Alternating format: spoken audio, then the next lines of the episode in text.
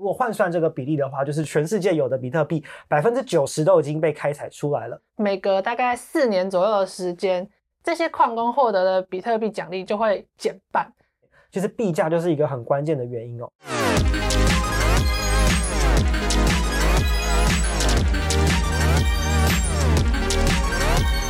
Hello，大家好，我是静源，我是袁婷，欢迎来到这个礼拜的快转 Web Three，带大家快速的看懂 Web Three 的新趋势。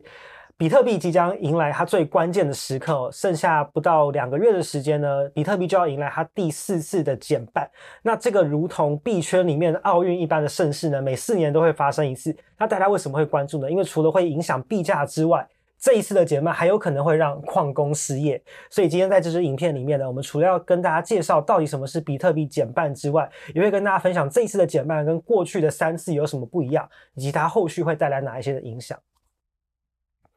好，其实比特币相较于其他的加密货币，它是一个非常特别的存在哦。大家也许也听过，大家会称它为数位黄金。很大一个原因是因为它有两千一百万的发行上限哦，所以整个宇宙、整个地球都只有两千一百万颗的比特币。那这个规则呢，在十五年前比特币诞生的时候就已经写好了。所以一旦所有的比特币被开采出来呢，就不会再有新的比特币产生了。所以呢，这个特性也让比特币有高度的稀缺性。那怎么样去控制？要开采出来多少比特币，要发多少比特币呢？比特币减半这个就是去调节它发行多少币的这个最主要的功能哦。其实这就很像说我们的央行去调节说我们要发行多少的新台币，或者是我们在类比到珍贵的这些金属矿物，比如说像白白银啊、黄金啊、钻石，这个就是大自然的力量去调节它的发行哦，就是有多少的矿脉，然后里面蕴含多少的这个贵金属的含量。一样是有开采的上限，所以比特币它拥有通货紧缩的特性哦，这也是相当于其他的加密货币它最有魅力的地方。所以到底比特币减半这件事情它是怎么样运作的？就是比特币它总量是限定的嘛，嗯、那它每年可能也不是每年，就是大家会去挖矿，对，挖矿其实就是负责验证比特币区块链上交易的这些人，他们就是矿工，他们验证完成就可以得到比特币作为奖励，对。对，那比特币减半的意思就是每隔大概四年左右的时间，这些矿工获得的比特币奖励就会减半。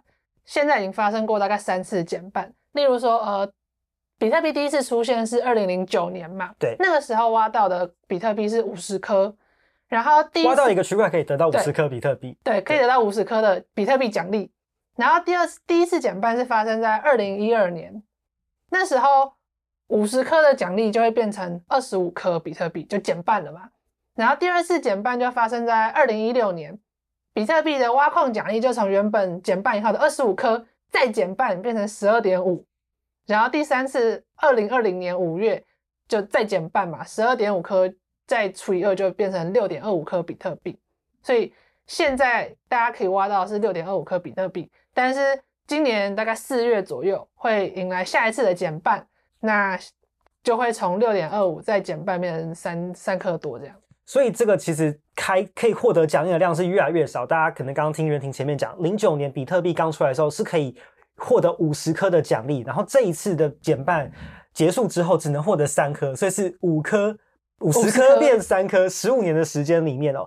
所以呢，呃，只要这两千一百万颗的比特币被开采出来之后呢，所谓的挖矿跟减半。这样的事情就会从此的消失。那从二零零九年比特币诞生到现在，两千一百万颗的总发行上限。现在已经有大约一千八百万颗被开采出来。如果换算这个比例的话，就是全世界有的比特币百分之九十都已经被开采出来了。但是呢，呃，随着这个减半还有时间的推移，每一次可以开采出来的奖励都会越来越少。那照这个规律去算呢，大概在二一四零年，西元二一四零年的时候呢，所有的比特币都会被挖完。那到时候比特币矿工就会从此的消失。那其实还蛮久的，距离二一四零年还有一百大概一百一十六年的时间。对，所以也许绝大多数的人。此生都没有机会看到比特币被挖完。大家应该最好奇的就是比特币减半最直接带来的影响是什么？那其实最直接带来的影响就是币价的上升哦。因为大家可以想象一下，这就是供需的法则嘛。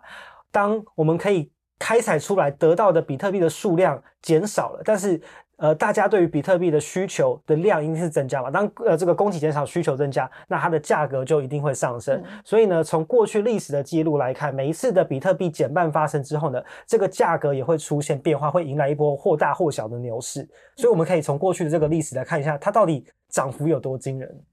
就是从二零二零二零一二年的时候第一次减半嘛，然后减半以后过六个月。价格就成长了十倍，那时候是一颗比特币十二美金，涨到一百三十块美金，涨十倍。然后大概在第一次减半，二零一二年的一年以后，比特币价格从十二涨到一千块。第二次减半呢是二零一六年嘛，那时候价格大概是六百六十块美元，那也是在过了大概半年之后涨到九百块。第三次减半，价格也是从当天。八千六涨到一万五千七，就是也是几乎翻倍了这样子。嗯，所以呢，呃，币价的会会调涨，这个是大家每一次遇到减半最期待的事情之一。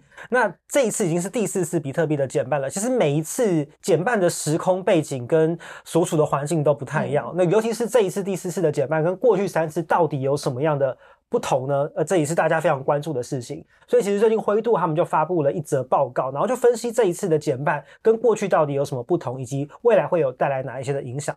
那第一个最大的影响就是矿工越来越不好当了。就大家可能过去也在新闻上面看到，会知道说挖矿这件事情是非常需要耗费。能源去帮忙协助记录比特币区块链上面的账务，所以需要花钱跟花时间，它是一个耗时又高成本的工作。所以呢，如果随着这个减半不断不断的获得的奖励减少，它投入一样的成本跟时间，可是获得的奖励变少了，那是不是有一天就是矿工获得这个比特币的奖励就会跟不上他所投入的挖矿的成本？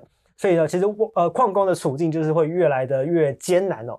那在这一次第四次减半之后呢，他矿工所可以获得的奖励会从六点二五颗减少到大概只有三点一二五颗。那为什么现在还是有矿工愿意花时间、花金钱去投入在挖矿这件事情上面？其实币价就是一个很关键的原因哦。其实过去十五年来，比特币的这个价格虽然说涨涨跌跌啊，但是大的趋势来看，币价还是呈现就是往高的方向去走。像在今年二零二四年春节的时候呢，大概在大年初。初二、初三的时候，嗯、比特币就飙破了五万美元了。所以，比特币的价格不断的攀升，就是这些矿工持续挖矿最大的动力之一。但是，实际的状况也没有像我们想象的这么美好，因为其实并不是说减半完成这个币价马上就会飙涨，它其实是需要一点时间的。像刚刚从这个袁婷分享的数据来看，大概会需要半年到一年不等的时间。所以，币价要从减半这个过程里面去产生稀缺性。其实是需要一点点时间酝酿的。嗯、那这个过程里面，可能矿工他的这个生计，或者是他所要呃维持矿矿场去运作的这个成本，也是需要持续的付出。所以这其实当中有蛮多的挑战跟困难。嗯，因为其实像刚刚静源讲的嘛，嗯、就是它的算力啊、时间成本都增加，然后他们的那个挖矿难度，因为你越挖越多，它跟二零一二年或二零零九年的时候的难度其实比起来，真的是。很增加很多，所以它会需要更强的矿机的算力去去运算这些题目，所以成本也会叠加上去。对，它会可能会更耗时，然后算力要更强，那它需要能源就更多嘛。嗯，所以一些比较小的矿商或者是一些可能个人的矿工，他可能就会没有办法负担这个情况，对，他可能就会迎来破产，要不然他就是要被那个大型的矿场合并。那这些小型的挖矿公司，他可能就是。要避免自己减半以后会破产啊，嗯、所以他就会加码投入，就是矿机跟挖矿设备的升级，嗯、这样他才可以趁这个时候赶快多挖到一点比特币。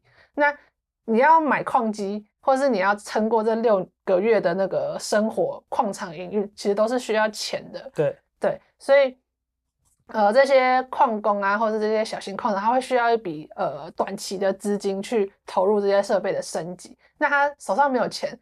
这半年的那个比特币从六颗变三颗，就更没有钱，嗯，所以他们就只好把现在手上的比特币就是先卖掉，换现金，换现金，撑过这一段时间。对，要不然就是做杠杆交易啊，就是看能不能筹到一些短期资金活过这一段。嗯，所以其实这一次的减半对于规模比较小或是个人的矿商矿工来说，其实是有一些挑战的。嗯嗯，那除了说这个挖矿的挑战之外，第二个影响就是明文。那明文协议这个也是过去三次的比特币减半里面所没有遇过的。的状况哦。这个明文协议其实非常的新，是在二零二三年的时候一月才出现了一个新的协议。那这个协议可以让比特币区块链上面也夹带图片跟文字的功能，然后它所呈现出来的效果，就有人形容很像是比特币的 NFT。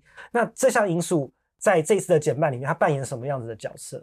呃，因为铭文是在去年二零二三年的年初，嗯、就可能一月左右的时候出现的，就是过去完全没有的东西。那它就像刚刚讲，它是可以让比特币有 NFT，或甚至在比特币上发币，嗯、这些以太坊才做得到的事情，所以就让很多一些传统的呃比特币比特币的支持者吧，有一部分觉得哎很有趣，那它这整个生态系也可以打造的更丰富，所以就会有很多比特币的链上活动出现。那根据数据平台 Dune 的呃数据显示，目前已经有超过六千万的资产被刻在比特币上面。那这个六千万资产的活动也产生了超过两亿美元的交易费。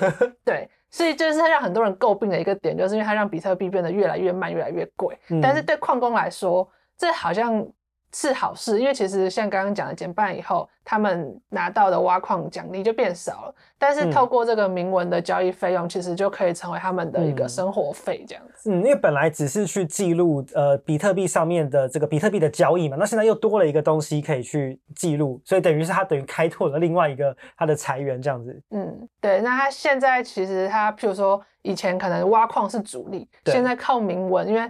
生态系蓬勃发展，然后活动变很多，所以有时候可能可以占到矿工的铭文费，可能就是占他收入二十趴，就很多。另外一个小副业这样子。对，嗯。然后最后一个影响也是过去三次所没有的，就是比特币现货 ETF 这个这个东西哦，这个比特币现货 ETF，美国的这个 SEC 呃，美国的证券交易委员会在今年的一月正式通过了。那所以呢，这个意义就是让一般人可以透过用买股票的方式去投资加密货币。那大家对于比特币现货 ETF 的兴趣也是非常高哦。之前有一个数据统计，上市才三天的时间，比特币现货 ETF 的这个交易量已经将近有一百亿美金的这个规模，所以可见大家对于比特币现货 ETF 的喜好是有多么的大。那随着时间的推移呢，这个也会让比特币更容易也是更快的加速成为大家喜欢跟采用的主流的加密货币之一哦。所以通常来说呢，在比特币减半事件之后，都会迎来一一股这个矿工的这个卖压潮，那也会影响到币价。但这一次的影响可能不会像过去三次这么大的原因是什么？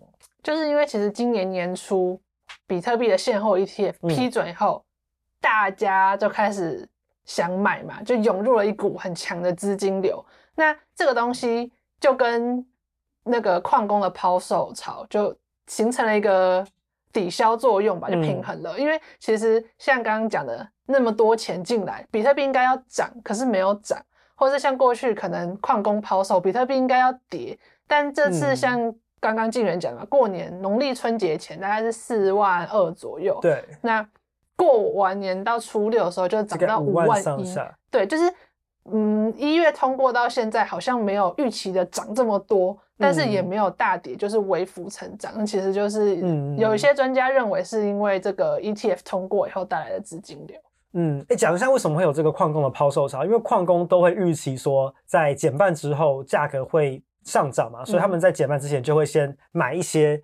这个比特币起来，或是他挖到，或是他挖到的，然后再减半之后把它卖掉来获利哦，嗯、所以才会有这个所谓的这个矿工的抛售潮。所以呢，这个比特币的稀缺性也会在减半事件之后让币价上涨。那未来也会吸引，就比特币现货 ETF 的出现也会吸引更多的资金去流入啊。所以因为它涨了，大家就会更想买。我觉得哎，好像更值得关注这个东西。嗯、所以说也会让这个过去三三次可能减半出现这个币价比较高波动的问题跟现象，嗯、在今年就是会更加的减轻哦。所以总结下来，这个灰度的报告，它分析了大概三个主要的新的变化，就是矿工的呃失业潮，可以说失业潮吗？矿工会更加的辛苦，挑战他们的挑战，小型矿工的挑战。然后第二个就是明文的协议，然后最后一个就是比特币现货 ETF，这三个过去三次所没有的影响。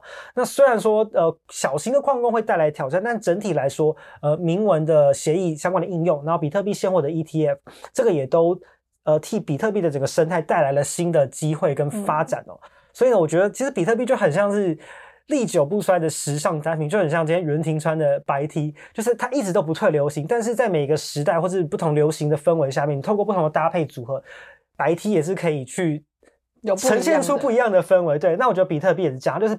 加密货币的元老嘛，那虽然说它的发行量跟一些规则都已经在十五年前写在智慧合约里面，但它还是可以在实实现这个推进过程当中，不断的去演进跟进展，做出新的调整。所以比特币的未来其实还是非常的值得令人期待的，就是一个不败经典了、嗯。对，就是一个不败经典。嗯，好。那以上就是这一集的内容啦。如果你有想要看哪一些的主题或者专访的话，也欢迎在留言底下告诉我们。那所以呢，如果你觉得今天的内容对你有帮助，也欢迎你订阅我们快转 Web3 的 YouTube 频道，还有追踪我们的官方 IG。